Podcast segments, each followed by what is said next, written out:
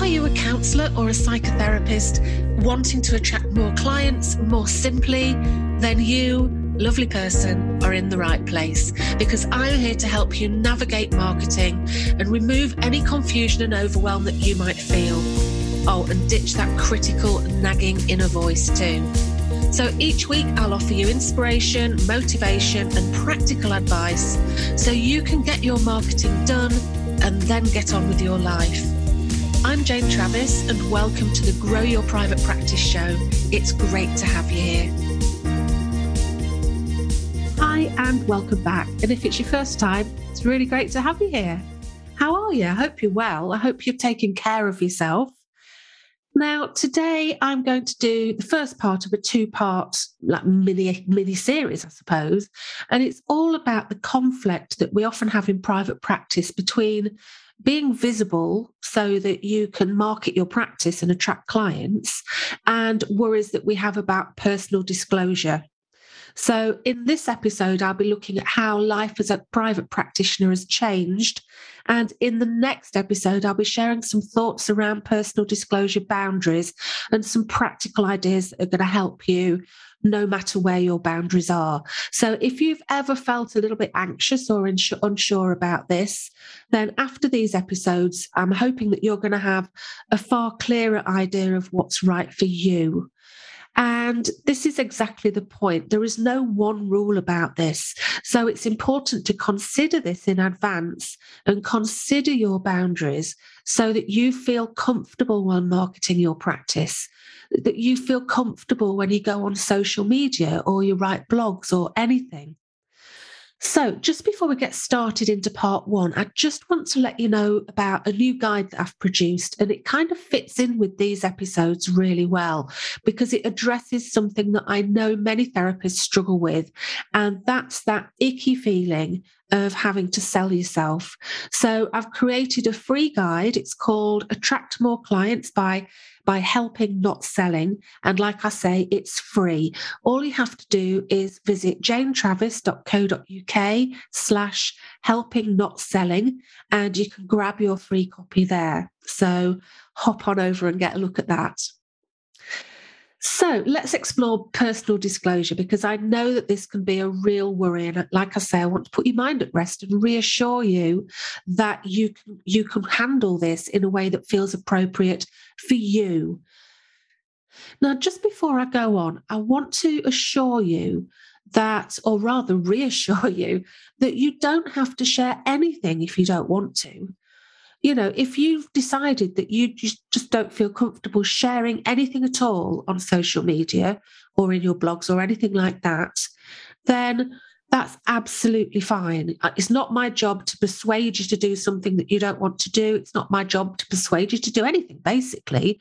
Really, I'm here to help you to explore this so that you can work out what's right for you. And then when you've found out what's right for you, you can then look at ways that you can then you know, move forward in your practice. Because if you decide that you don't want to share anything about yourself, that's absolutely fine as well. Okay. So, really, what I want to say is don't be put off by thinking, I, I don't feel comfortable sharing anything. Just join in and listen with an open mind, with a curious mind, and just see what comes out of it. So, let's do a little bit of a history lesson, really. I want you to cast your mind back just for a second and consider what was it like being a counsellor back in the days before the internet? So, if you needed a counsellor, how would you access one? Well, just 50 years ago, counselling and psychotherapy wasn't widely available. Now, remember that this is a relatively new discipline, which only really became more popular maybe in the 1950s in America after the Second World War. Now, to be honest, I'm not an expert in the history of counselling. So, what I've done is I've tapped into the group knowledge of other counsellors, and they said that I kind of asked them, you know, if 50 years ago, what would we do if we needed some help with a, a mental health issue? And they said that there were, you know, several different things you could do. Either you just keep it all in. And I think that's what happened for a lot of people, didn't they? If they were struggling with something, they basically just kept it all in. Or if they were religious, they might go to their place of worship and have a word with an elder or a vicar or somebody like that and have a chat with them about what was going on. Or they might go to their GP. And I don't know if you remember this, but they might get some Valium for their nerves. It was all caused, everybody said that they had bad nerves then and they would get Valium. And let's face it, we know how, how badly that ended up for so many people. They might get to go and see a psychiatrist if things were very serious. And, you know, sometimes people were put into an asylum. Now, I live in Lincolnshire in the UK, and we had quite a few mental hospitals back in the day. There was even one in the village that I grew up in, there was one a few miles away, and they were dotted around. Now, most have closed now, but back in the day, if you were an unmarried mother, you might end up into one of these asylums. It just goes to show how things have thankfully progressed. So there wouldn't have been very many counsellors or psychotherapists. And actually, the term counselling only came into everyday language in the 60s. And I don't know the statistics of how many private practitioners there were then and how, you know, compared to how many people were employed as counsellors. But I first went to counselling in my early 20s. So that's, you know, about 30 years ago. And there weren't many private counsellors around then. But what I do know is how private practitioners, and for that matter, any business, would attract clients before the internet. And basically, people would advertise. So they would pay to put an advert in the local paper or even a national paper, maybe even on TV, probably not TV, um, but a radio advert. The Yellow Pages was very, very popular then. I don't know if you remember then, with massive yellow pages. And you'd, you'd obviously have word of mouth. But basically, the majority of marketing was to do with advertising, and the advertise uh, the advertisement would be purely functional. So it would probably just say something like psychotherapist in Lincoln, call, you know, one, two, three, four, five, six, seven, eight, nine, ten, or something like that. So back in the day, back then, the thought of self-disclosure outside of the counselling room wasn't even a thing. There was no there was no reason that you would, you know, self-disclose in any way because it just wasn't wasn't a part of the process really. So there was just no reason to. But you know, times have changed now. Times have changed a lot. Really, ever since we got the you know the World Wide Web, the way people do business has completely changed. That and the fact that there's far more counsellors around now. I mean, now there are thousands of counsellors. I mean, if you just do a quick search for counsellors in your local area, then it might just make your hair curl a little bit, which is, a, you know, it's a good thing. I mean, I don't want you to think that this is, you know, scary and bad. It's a good thing because it means that more people are aware of the issues around their around their mental health and around their emotional health. So it means that counselling is now more mainstream and it's available to all. So that means that more people are getting the help that they need. So, just to demonstrate my point with this, I live just near the city of Lincoln, and in one area, they have been developing it and building lots of new stores. So, this is just one small area. And when I say small, I mean that these are all within easy walking distance. So we have a Tesco superstore, we have an Aldi, and we have a Lidl's. Not far away from that is a Waitrose and a smaller Asda. Now, for anybody not familiar with these names, these are all supermarkets. Now, basically, they're all the same, aren't they? They're all selling, you know, selling everyday things but they're all just slightly different and they've all got different clientele, haven't they? So, you know, the big Tesco's has food, but it also has the electric section. They have clothing, they have homewares.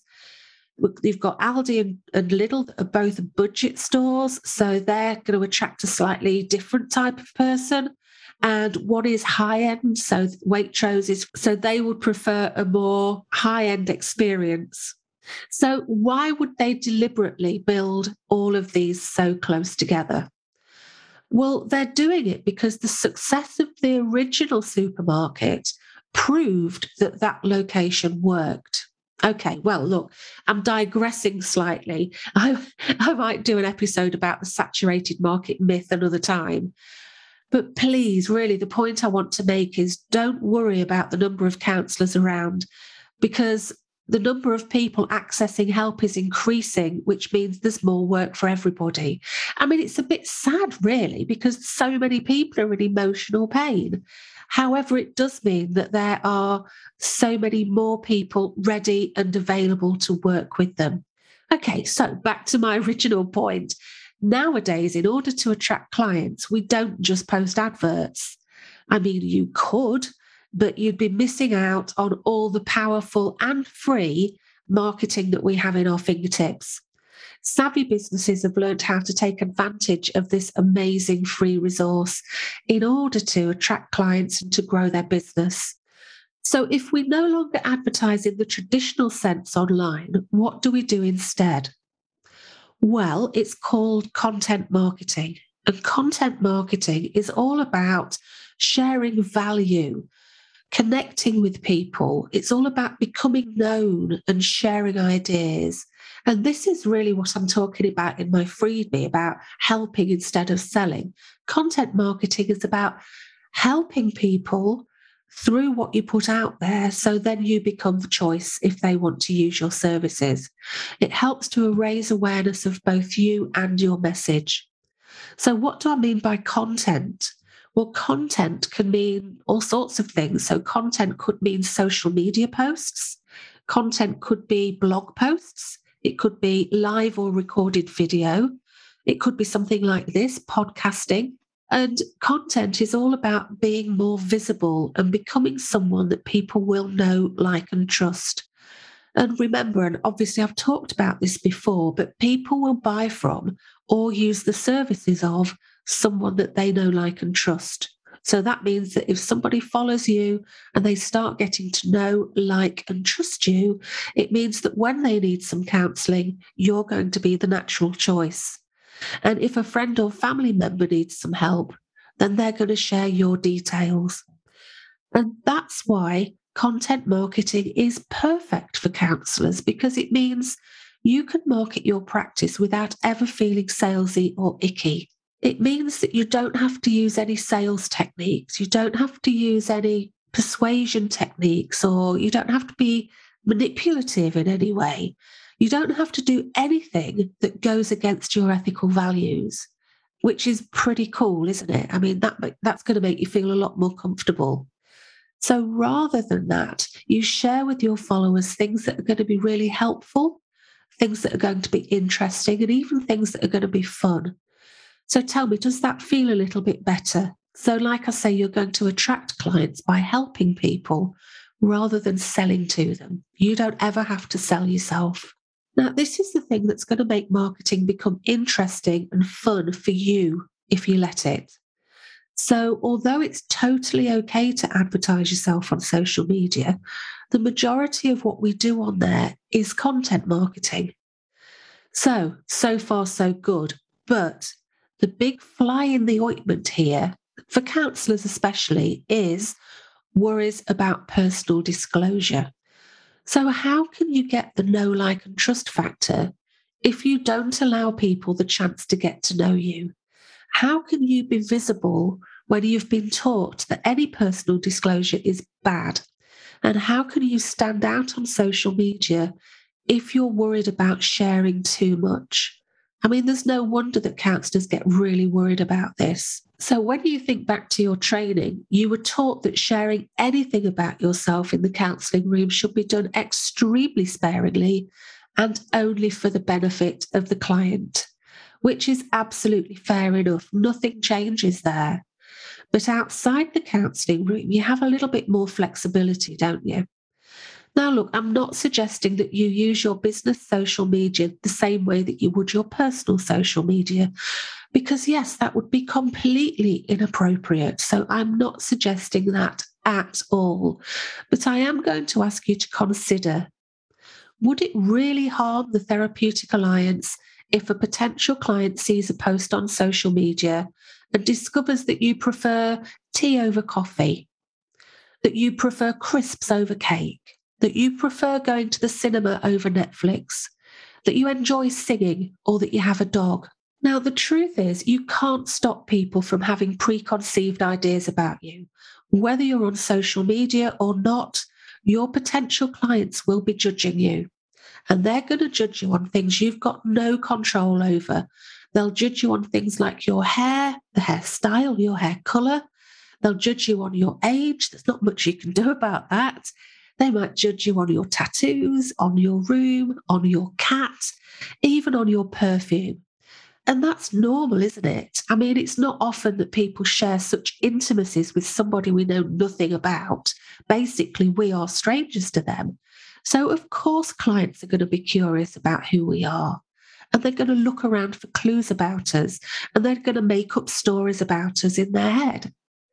So, wouldn't it be better if those preconceived ideas are that you're a normal, understanding, and relatable person, that it would be okay to sit and talk to rather than a scary counsellor. And I think this is an example of learning to trust yourself as well, to trust that you will handle anything that comes up in the counselling room. So if if a preconceived idea sort of shows its face in the counselling room in the therapeutic work you do, you'll be able to handle it exactly the same as you do now. Now, if we took no personal disclosure to its extreme and only ever posted something like, if you want counselling, phone 123457, then not only are you missing out on a fantastic opportunity for both standing out from the crowd and forming a connection, but the chances are a client's going to be drawn to that warm, friendly counsellor they saw around because they've started to know, like, and trust them. And as I've mentioned before, people buy or use the services of people that they know, like, and trust. But because you're being relatable, they're going to feel that they're going to be understood. So the therapeutic relationship is starting to form even before they become your client.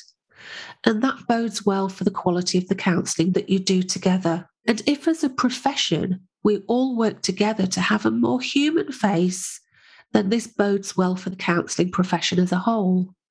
Now, you may or may not remember, but I did the therapy rebrand survey a couple of years ago where I surveyed people about their attitude to counselling, and I've surveyed about 400 people. And so many people were terrified of going to counselling. And it's hardly surprising, is it? Because basically you're going to see a stranger and you're going to share with them all of the all the skeletons in your closet. So yes, of course, people are scared about going to counselling. And I'm going to ask you to sort of cast your mind back to the time before you went to counselling the first time. You were probably really scared, weren't you? I know I was. And I always feel a little bit anxious before I start going to counselling again. You know, I think it's just kind of normal.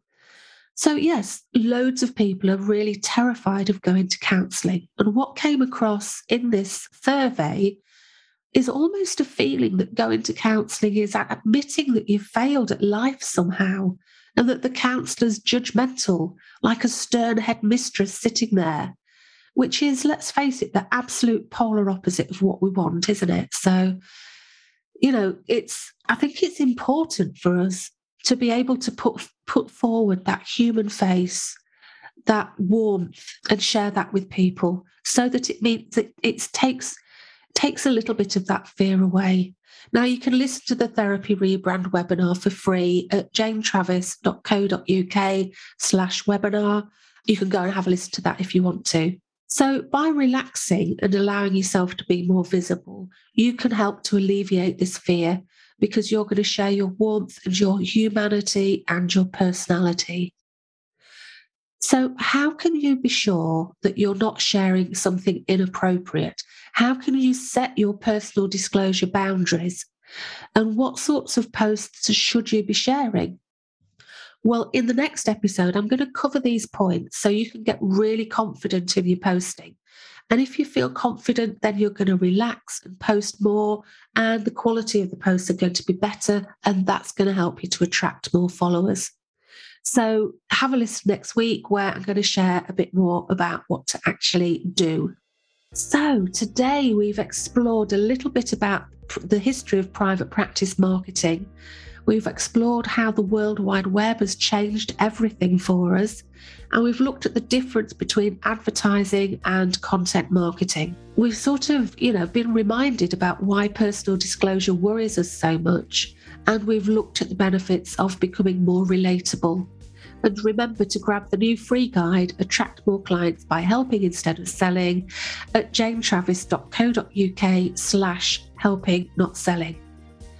Now, I do hope that you found this episode useful, and if you have, hit subscribe so that you never miss an episode in the future.